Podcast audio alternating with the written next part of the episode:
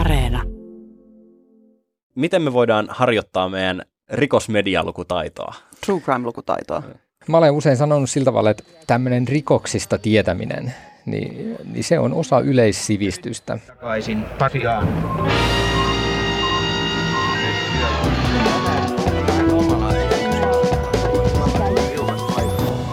Tervepä terve. Tämä on Takaisin Pasilaan ja mä oon Marjukka Mattila. Mun nimeni on Toivo Haimi ja tämä on Takaisin Pasilaan. Kiva, molemmat samassa ohjelmassa. Hei, tänään meillä on iloisia uutisia. Henkirikokset nimittäin ovat Suomessa jo pitkään olleet vähentymään päin.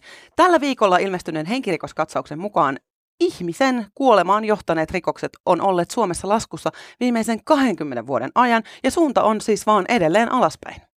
Me haluttiin tänään jutella siitä, millaista henkirikollisuus Suomessa on ja onko meillä siitä vähän vääristynyt käsitys. Me kuunnellaan muutama audiopätkä tunnetuista suomalaisista henkirikoksista vuosien varrelta ja keskustellaan rikostoimittaja ja tietokirjailija Tuomas Rimpiläisen kanssa siitä, vastaako ne todellisuutta siitä, että mitä henkirikollisuus Suomessa on.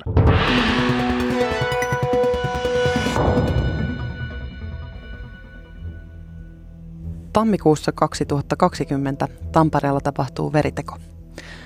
Uhri on surmattu kotiinsa kymmenillä teräaseen pistoilla ja viiloilla. Henkirikos on ensisilmäykseltä niin raaka, että se vaikuttaa murhalta. Rikospaikalle jääneet esineet ja silmännäkijöiden lausunnot viittaavat myös siihen, että teko saattaa olla suunniteltu. Rikoksesta epäilty otetaan nopeasti kiinni poliisin toimesta ja hänet yhdistetään nopeasti henkirikoksen tekoaikaan ja paikkaan. Tutkinnassa paljastuu, että kyseessä saattaa olla harvinaislaatuinen tapaus, palkkamurha. Teko saattaa olla tilattu internetin kautta ja tekijälle lienee luvattu surmatyötä vastaan sievoinen summa rahaa. Siinä kuultiin Tampereen palkkamurhan, eli niin sanotun nettimurhan tarina. Oikeusprosessi siitä on edelleen kesken, joten me ei ihan tarkalleen tiedetä, että miten tämä tarina tulee päättymään. Tuomas Rimpiläinen, onko tämä kuinka poikkeuksellinen teko Suomessa? Tämän tapainen palkkamurha on ainutlaatuinen. Tällaista ei ole vastaavaa tapahtunut koskaan. Ja palkkamurha ylipäänsä sellainen, missä voidaan niin kuin sanoa, että se, se teko on nimenomaan ollut tällainen palkatun murhaajan tekemä henkirikos, niin niitä on ihan vaan muutama kaksituhattaluvulta. Et aiemmin on puhuttu viidestä vastaavasta, mutta mä kävin läpi ne kaikki tapaukset, ka- tapaukset tätä Tampereen keissiä raportoidessani ja totesin, että, että oikeastaan vaan kolme tapausta koko kaksituhattaluvulta niin täyttää tämmöisen palkkamurhan tunnusmerkistä. Tyypillinen suomalainen henkirikos menee suunnilleen näin, että humalainen syrjäytynyt keski-ikäinen mies surmaa toisen humalaisen syrjäytyneen keski-ikäisen miehen. Näitä tarinoita ei kuitenkaan julkisuudessa juuri näy, niin Tuomas, miksi näin? Äh. Se riippuu vähän sitten, mistä julkisuudesta puhutaan. Että kyllähän esimerkiksi niin kuin maakuntalehdet ja iltapäivälehdet yleensä jokaisen suomalaisen henkirikoksen jossain määrin raportoi. Mm, sekä, sekä kaikkien suosikki alibi. Mm, mm. Siellä, siellä nimenomaan, jos haluaa syvälle pureutua tähän, tähän perus, perussuomalaiseen tota, henkirikostyyppiin, niin, niin se on sitten alibi, missä, missä sitä kannattaa lukea. Et, et, Tylsistytäänkö me tämmöisistä perusmurhista tai surmista jotenkin? No kyllä varmaan vähän, vähän niin on, että semmoinen ihan se perustyyppinen tappo Suomessa niin on sellainen, että se ei niin kuin lähtökohtaisesti ehkä anna mitään, mutta toisaalta sitten, sitten sen ilmiön tuominen esimerkiksi jonkun yksittäisen hyvin tyypillisen tapauksen kautta, niin sehän voi olla itse asiassa kiinnostavaakin, koska, koska ne on joskus tai usein ne tapaukset on hyvin hämmästyttäviä sellaisessa niin kuin kasuaalisuudessaan, että mm. et siinä niinku, se on nimenomaan sitten niinku kaveri tai, tai hyvä, mm. jopa mm. hyvä ystävä tai, tai vähintäänkin tuttu, jonka se tosiaan tappaa. Et, et, ja sitten, sitten kun siitä humalatilasta selvitään ja, ja herätään tai havahdutaan siellä poliisin tota, sellissä, niin, niin lähes poikkeuksetahan ne katuu sitä syvästi sitä tekoaan. Mm. Et ei se, ne ei ole mitään sellaisia juttuja, mitä, mistä se olisi ylpeä myöhemmin. Ja nämä on myös tämmöisiä rikoksia, mitkä selvitetään saman tien, että, että ne eivät jää arkistoihin kummittelemaan. Joo, yleensä, mutta on sellaisiakin juttuja. On, on niin sanottuja pimeitä ryyppyremmitappojakin, että et se, semmoinenkin tapaus oli muutama vuosi sitten, missä, missä pysyi useita vuosia selvittämättä tällainen tapaus sen takia, koska kukaan ei vaan niinku muistanut, kuka siinä porukassa oli sen tehnyt. Tekninen todistusaineisto ei, ei niinku osoittanut ketään suoraan ja tekijä ei tunnustanut, mutta mm. tota, hän, hän sitten itse kuoleman sairaana viimeisenä elinvuotenaan niin tunnusti sen teon ja se selvisi sitten monta Aa, vuotta myöhemmin. Joo. Kuolinvuodetunnustukset, nämä on kovia. Jos luin tota henkirikoskatsausta oikein, niin Suomi on koko ajan turvallisempi maa. Yhä harvemmilla on arjessaan pelättävää siis henkirikoksista. Miten tämä peilautuu sitten siihen, että me täällä mediassakin nostetaan tapetille enemmän niin kuin harvinaisia ja raakoja rikoksia? Joo, tota, nimenomaan tämmöisen henkirikoksen uhriksi joutuminen, mm. niin, niin se, se ei ehkä ole, niin kuin, tai se ei missään tapauksessa ole tota, suuren yleisön tota, semmoinen, pel- mitä pitäisi oikeasti pelätä. Mm. Mutta tota, mut kyllä sitä kuitenkin tapahtuu, ja sitten sitä lievempää väkivaltaahan tietysti voi kohdata, ja, mm. ja puhumattakaan sitten parisuhteessa tapahtuvaa. Mutta tota, media on tietysti sellainen, että me nostetaan esiin ilmiöistä usein niitä ääripäitä, ja, ja tota, henkirikos on tietysti sellainen, sitä vakavampaa rikosta ei ole. Mm. Et meillä on sikäli hyvä tilanne Suomessa, että me, meillä on niitä niin vähän, että jokainen uutisoidaan. Ja tota, mä pidän sitä hyvin tärkeänä, koska se, se vakava väkivaltarikollisuus kuitenkin kertoo myös muusta rikollisuudesta. Mä tunnistan olevani semmoinen äh, niin sanottu murderino, eli siis true crime-fani. Ja mä oon vähän ehkä pitänyt tätä vähän huolestuttavana piirteitä, että miksi mua kiehtoo. Nämä, miksi, miksi rikokset, Tuomas, kiehtoo meitä yleensä, ja johtaako tämä johonkin? No se on hyvin yleinen ilmiö, että ei sun tarvitse olla ihan hirveän huolissaan, että et, et ole yksin. Tota, toi, se, se, ilmiselvä selitys on se, että siinähän puhutaan elämästä ja kuolemasta. Se on mm. niin kuin se, mitään sen dramaattisempaa ei oikein ole. Jep, ja mä niin kuin tunnistan sen myös siinä, että niin kuin, se on niin jotenkin kaukana tästä omasta elämästä, että se voisi olla yhtä hyvin joku satu jostain prinsessoista ja niin kuin, jostain, en tiedä, sammakoista. Mm. No siis joo, tämähän se just onkin, että on, tota, rikosjournalismi ja true crime ja jossain määrin dekkarikirjallisuuskin, niin ja elokuvat, niin ne on niin kuin tapa kurkistaa sellaiseen maailmaan, mikä meitä kiinnostaa tästä äsken mainitusta syystä, mutta tota, kukaan ei kuitenkaan siihen maailmaan halua itse joutua osalliseksi. Mm-hmm. Niin tämä on niin kuin ikään kuin turvallinen tapa saada tietoa, tietoa siitä. Ja, ja myös elämyksiä, se kuulostaa raalta ja se, niin kuin, tota, jotenkin omituiselta, että ihmiset haluaa niin kuin, kokea tunteita tällaisten asioiden äärellä, mutta se nyt on vaan ihmisluonto, että tämmöiset niin kuin murhat ja, ja väkivalta kiinnostaa. Tässä tuli ihan hyvä huomio siitä, että miten, miten se on tosiaan toinen maailma, jossa mm. rikokset, varsinkin väkivaltarikokset tapahtuu. Et jos jos äh, lasketaan lähisuhdeväkivalta pois, niin äh, yleisimmät henkirikokset äh, tapahtuu sellaisille ihmisille ja sellaisten ihmisten toimesta, joille väkivalta on muutenkin osa elämää. Ja he elää niin kuin tämän meidän mainstream-yhteiskunnan jotenkin ulkopuolella tai siitä syrjässä. Ja tästä mä juttelin eilen äh, Helsingin poliisilaitoksen äh, ennaltaehkäisevän toiminnon johtaja Jari Taposen kanssa. Jari muuten lähetti terveisiä Tuomakselle. Olet siis sinäkin poliisin vanha tuttu. Juu, on, on tullut asioitua. Joo. Niin, tota, äh, hän, hän sanoi, että, että meillä Meillä niin sanotulla tavan kansalaisilla ei ole kauheasti pelättävää tämmöisestä kuolemaan johtavasta rikollisuudesta, vaan ö, yleisesti ne on ne ihmiset, joille, joilla on jo entuudestaan joko kokemusta väkivallan uhrina tai väkivallan tekijänä, jotka sitten päätyy ö, kuolemaan johtaneen väkivallan uhriksi ja tekijäksi. Niin, niin tota, Tuomas, mi- millaisia ajatuksia tämä herättää? Onko meillä kaksi yhteiskuntaa Suomessa ja maailmassa? No, ky- kyllähän meillä on, on ilman muuta monen kerroksen väkeä tässä yhteiskunnassa ja, ja, tota, ja mun mielestä toi, mistä alusta puhuttiin, että et minkä takia ne ei ole, niinku herätä niin suurta kiinnostusta ja miksi, miksi, miksi niinku tämmöinen perustappo ei ole se, se niinku ihmisten mielissä se henkirikoksen perusmuoto, niin se varmaan liittyy nimenomaan tähän, että me helposti ajatellaan niin, että se kuuluu siihen toiseen mm. porukkaan, joka ei ole sitä meidän maailmaa. Mutta onhan se meidän yhteiskunnan osa mm. ja, ja, tota, ja ne on arvokkaita ihmishenkiä myös, myös niissä piireissä, missä väkivalta niin sanotusti kuuluu siihen maailmaan. Eihän se oikeasti kuulu siihen maailmaan, mm. mutta, tota, mutta he vaan kokee sitä enemmän ja, ja se kasautuu sinne. Ja sitten kun siellä joku kuolee, niin se on niinku helppo, hyvä osa sen näkökulmasta sanoa, että, että tota, okei, tämä ei kiinnosta ja, ja tämä nyt on tätä, tätä, tässä piiri, täh, tähän piiriin kuuluvaa toimintaa. Et, mm. Et mä luulen, että se, se, se, niin kuin se kertoo, se, se mediakattavuus nimenomaan näissä henkirikostyypeissä kertoo osittain myös meidän suhtautumisesta siihen niin kuin syrjäytyneeseen ja, ja päihdeongelmaiseen kansanosaan.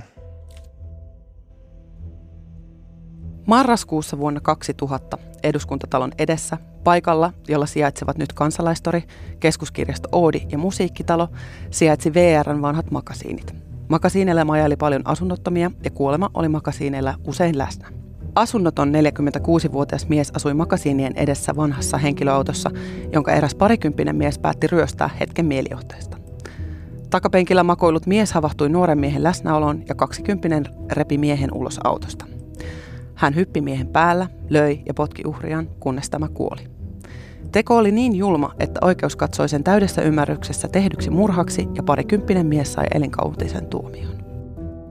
On aika epätodennäköistä, että tuntematon ihminen surmaa tuntemattoman ihmisen, niin kuin me tuossa makasiinimurhassa kuultiin. Mä jotenkin koen, että meillä on kuitenkin semmoinen vieraan pelko, Ö, niin pitäisikö meidän pelätä niin kuin jotain tällaista, että tuntematon ihminen tulee vaan ja murhailee?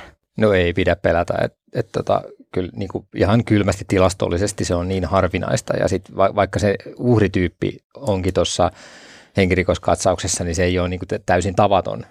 Niin se ei silti tarkoita sitä, että, että kuka tahansa meistä missä tahansa saattaisi joutua henkirikoksen uhriksi. Että kyllä ne tilanteet on usein sellaiset, että pystyt, pystyt itse hyvin pitkälti vaikuttamaan siihen, että joudutko sä sellaiseen.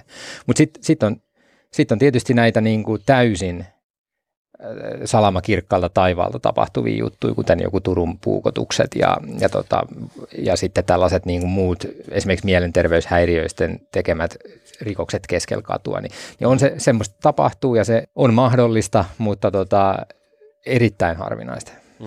Mä mietin, että syntyykö näistä tällaisista keisseistä kuitenkin sit väärä kuva siitä henkirikollisuudesta Suomesta. Et niinku se turvattomuuden tunne luo kuitenkin sitä, että no okei, tämä oli kerran mahdollista, tämä voi tapahtua koska vaan, siksi mun pitää olla koko aika niin jotenkin varpaillaan. No kyllä, kyllä varmasti monelle syntyy, ja tota, tässähän olisi journalismillakin hyvä niin paikka, paikka tota, lunastaa arvonsa sillä tavalla, että, että sitä suhteutettaisiin sitä tekoa. Et, et toki sitten, kun joku täysin poikkeuksellinen väkivallan teko tapahtuu, vaikka joku koulusurmajuttu tai, tai sitten tämmöinen terrori-isku, niin, niin, niin toki sitä pitää käsitellä sellaisenaan, mutta siihen, siihen raportoinnin yhteyteen pitäisi myös niin kuin sitten kontekstoida se, että kuinka tota, yleistä ja, tai harvinaista se on.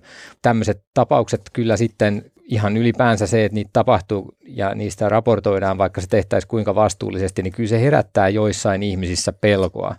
Et tota, yksi hyvä esimerkki on mun mielestä tämmöinen naisten kokema pelko vaikka niin kuin kaupungi, kaupungilla, niin sehän ei perustu useinkaan mihinkään faktatietoon, että et pelataan tiettyjä hämäriä katuja ja, ja tota, puistoja ja muuta, mutta, tota, mutta todellisuudessa kun katsotaan rikostilastoja, niin ne ei ole sellaisia, niin kuin ne ei nouse esiin ne paikat. paikat. Että se tulee, todennäköisesti se pelko tulee jostain, jostain tota, tämmöisestä puskaraiskausuutisoinnista mm-hmm. ja niitäkin tapahtuu, vaikka, mutta ne on silti harvinaisia niin kuin seksuaalirikosten joukossa. Et, et se, mielikuvat on vahvoja ja, ja toki julkisuus niihin vaikuttaa. Jos tilastoihin on uskominen, niin mehän eletään tällä hetkellä historian vähiten väkivaltaista aikakautta Suomessa. Mutta ähm, sehän ei aina heijastu siihen, että tunteeko ihmiset olonsa turvalliseksi tai turvattomaksi, niin kuin äskenkin kuultiin. Ja mä puhuin tästäkin äh, Helsingin poliisin ylikomissaario Jari Taposen kanssa, joka sanoi, että turvattomuus on, on hyvin subjektiivinen, hyvin yksilöllinen ja henkilökohtainen kokemus, mutta mut laajalla pensselillä ja yleistäen voidaan sanoa, että, että turvattomuuden tunne, niin se syntyy siitä, kun ihmiset kohtaa itselleen vieraita, jakautta tai pelottavia asioita. Se ei välttämättä perustu mihinkään todelliseen, niin Jari Taponen sanoi eilen, että Suomessa pääasiallisesti ihmiset pelkää tai turvattomuutta aiheuttaa kolme asiaa. Ne on päihtyneet, ne on nuoret ja se on pimeys. Ihmiset edelleen pelkää pimeää. Ja sitten äänekkäitä nuorisoporukaita. Ja, ja no ihan allekirjoitan ton. Siis kyllähän siis pimeys on semmoinen asia, mikä, mikä pelottaa, koska ei ihan tiedä, mitä siellä aha, jossain aha. on, jolloin mielikuvitus tekee temppuja ja voi ajatella, että siellähän voi olla mitä vaan. Just näin. Ja päihtyneet totta kai pelottaa, koska päihtyneet on, on arvaamattomia käytökseltään. Mutta nämä nuoret, niin tota... Aika raaka. Niin, tota, siis yleis. Herää semmoinen kysymys, että et, et onko pientä, pientä tämmöistä nimbyylyä, eli not in my backyard. No ilmi. Onhan ne nyt pelottavia, kun sä menet jonnekin tuonne kauppakeskukseen ja siellä niin ne nuoret, niin ne on siellä. Niin, ne, ne on siellä. Ja, ja, ja ne kun elää ja ne on jotenkin valovoimaisia. Mitä? Otetaan edelleen huomioon se, että todennäköisin rikoksen tekijä, henkirikoksen tekijä Suomessa on päihtynyt keski-ikäinen mies, joka on sulle entuudestaan tuttu. Niin niissä nuorisoporukoissa ei pitäisi olla mitään pelättävää. Niinpä. Niin, no saanko mä heittää tähän yhden kauhuskenaarioon nyt, kun, sanottiin, tota, kun mainittiin makasiinimurhat. Niin harva muuten tietää, että siinä ihan makasiinimurhien vieressä tämän Arkadian al- alikulku alikulun kohdalla Baanalla, niin siinähän on tapahtunut tämmöinen ihan posketon henkirikos vuonna kahdeksankymmentä. kolmetoistavuotias ja viisitoistavuotias poika löysivät sellaisen sammuneen miehen makaamasta siitä ja he, he murhasivat sen miehen niin pudottelemalla painavia kiviä sen päälle niin kauan, että se kuoli. Tämä oli aikanaan, aikanaan sellainen, niin kuin, että herätti ihan samanlaisia keskusteluja kuin nykypäivänäkin herättää, että jos joku nuori tekee tällaisen niin kuin silmittömän rikoksen, niin se heti, heti niin kuin keskustelu meni siihen, että onko nuoriso pilalla ja, ja muuta. Ja kysymyksessähän oli äärimmäinen yksittäistapaus mm-hmm. tietysti. Helmikuussa tuhatyhdeksänsataayhdeksänkymmentäyhdeksän kolmekymmentäyksivuotias nainen on asiakkaana ampumaradalla Helsingin keskustassa. Yllättäen hän kääntää aseensa pois tauluilta ja kohti muita ampumaradalla olevia ihmisiä ja alkaa ampua heitä. Kolme heistä saa surmansa ja yksi vammautuu loppujäkseen. Ampuja, nimeltään Sanna Sillanpää, poistuu ampumaradalta ase ja patruunat mukanaan. Sitten hän matkustaa tavallisessa reittibussissa Helsingin keskustasta lentoasemalle. Sillanpää jää kiinni yrittäessään nousta lennolle Lontooseen. Oikeudenkäynneissä ja kuulusteluissa Sillanpää ei suostu puhumaan eikä teon motiivi selviä. Toinen kesäkuuta tuhatyhdeksänsataayhdeksänkymmentäyhdeksän Sanna Sillanpää lähetettiin mielentilatutkimukseen. Oikeudenkäynnin jälkeen Sillanpää toimitettiin psykiatriseen hoitoon Niuvanniemen mielisairaalaan. Sanna Sillanpää äh, murhasi itselleen entuudestaan tuntemattomia ihmisiä ampuma-aseella. Kun puhutaan naisten tekemistä henkirikoksista, niin usein ö, kyseessä ei ole kuitenkaan tuntemattomat ihmiset täysin harkitsemattomasti ja ampuma-aseella. Pilaako tämä Sanna Sillanpään käsitys, käsityksen naisten tekemistä henkirikoksista? No onhan se harvinainen ja hyvin poikkeuksellinen, mutta mut se olisi ollut poikkeuksellinen myös miehen tekemäksi mm-hmm. henkirikokseksi. Et, joo, et, tota, joo. Mutta mut, mut sitten taas, jos sitäkin kontekstoidaan, niin siinä oli, oli tota paranoidista skitsofreniaa sairastava henkilö, joka eli hyvin vahvas, vahvoissa niin harhakuvitelmissa. Että hän sanoi siinä lähtiessään, että näin hän opetettiin F B I-akatemiassa. Et, tota, tässä lajissa sitten, kun on tämmöinen niin täysin selkeästi syyn takeeton henkilö tekee tämmöisen rikoksen, niin si- siinä, siinä rikosmaailmassa taas niin kuin, mitä ihmeellisin asia voi olla niin kuin, su- suhteellisen normaali jopa. Mutta sitten taas tämä, että on erittäin harvinaista, on. Että mielenterveyspotilas niin kuin tekisi tällaisen murhan. Joo, joo ja se, se on vielä mielenterveys, tämä on aina tärkeää sanoa, että, että niin kuin, tota, skitsofreenikoilla ja muilla mielenterveysongelmaisilla niin tämmöinen väkivaltainen käyttäytyminen on myös hyvin, hyvin harvinaista. Että mm. se on vain pieni osa niistä, että, että se, niin kuin mielenterveysongelmaisia ei sinänsä pidä pelätä. Mutta se, mikä, mikä mua kiinnostaa tässä on se, että miten me voitaisiin oppia lukemaan tai kuuntelemaan näitä juttuja silleen, että ne ei vääristäisi meidän käsitystä rikollisuudesta? Että miten me voidaan harjoittaa meidän rikosmedialukutaitoa? True crime-lukutaitoa. Mä olen usein sanonut sillä tavalla, että tämmöinen rikoksista tietäminen, niin, niin se on osa yleissivistystä. Että tota, ei, ei, se, ei se ole niin, että, että tota, ihmiset vois vaan täysin ummistaa silmänsä ja ajatellaan, että meidän pitää tietää, mitkä puolueet on hallituksessa, mutta meidän ei pidä tietää siitä, että, että millaisia henkirikoksia meidän maassa tapahtuu. Että mä näkisin niin, että siinä on kyllä vastuu myös sillä yleisöllä. Pitää olla moniruokainen, pitää olla kriittinen ja, ja, tota, ja pitää niin kuin tunnustaa se, että myös ikävät asiat kuuluu siihen yleissivistykseen. Kiitos Tuomas Rimpiläinen. Tämä oli ihan sairaan mielenkiintoista. Kiitoksia. Kiitos. No niin Toivo, mä tiedän, että sä et ole pystynyt nukkumaan nyt about kahteen päivään. Kahteen hyvää, kun sua on jännittänyt tämä uutisen ratkaisu. Kyllä. Haluatko kuunnella siitä vielä pikkupätkää? Annetaan mennä.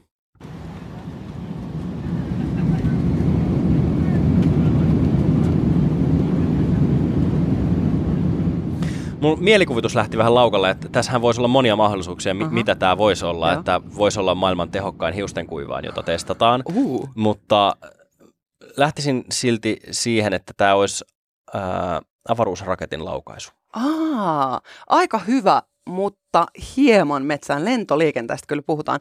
Eli siis Taloussanomat kertoo, että lentoliikenteessä kytee nyt tämmöinen aivan uusi trendi. Lentoyhtiöt nimittäin myy lippuja lennolle, jotka eivät mene minnekään. Mm. Muun muassa australialainen lentoyhtiö Qantas äh, ke- laittoi myyntiin seitsemän tuntia kestävän lentomatkan Sydneystä Sydneyin ja lennot myytiin loppuun kymmenessä minuutissa. Sydney on kiva kaupunki, mistä sinne, mi- mitäs sinne lähtemään pois? Qantasin tiedottajan mukaan ihmiset selvästi kaipaa tämmöistä lentomatkustamista ja kokemusta siitä lentämisestä. Tämä on vähän ongelmallista. Mutta jos kysyntää on. Mikä siinä sitten? Hei, kiitos, että kuuntelit. Mä oon Marjukka Mattila. Ja mun nimeni on Toivo Haimi. Jos sulla heräsi enemmän kysymyksiä kuin mitä sait vastauksia suomalaisesta henkirikollisuudesta vuonna kaksituhattakaksikymmentä, niin laita meille WhatsAppissa viestiä numeroon nolla neljä neljä neljä kaksi yksi neljä kahdeksan kaksi kolme. Just näin. Muista seurata meitä tuolla äh, somen puolella. Mä oon Instagramissa at Marjukka Vilhelmiina ja Toivo toimii myös Twitterissä ja Instagramissa äh, handlella at Toivo Haimi. Ja muista leikata varpaan kynnet. Sä usein leikkaat ne vasta silloin, kun on liian myöhäistä, mutta muista leikata ne säännöllisesti. Nää pitäisi myös viilata. Mutta okei, joo. Kiitti, moi! Moi moi! Niin, hyvät kunkilijat, minkä opimme tästä?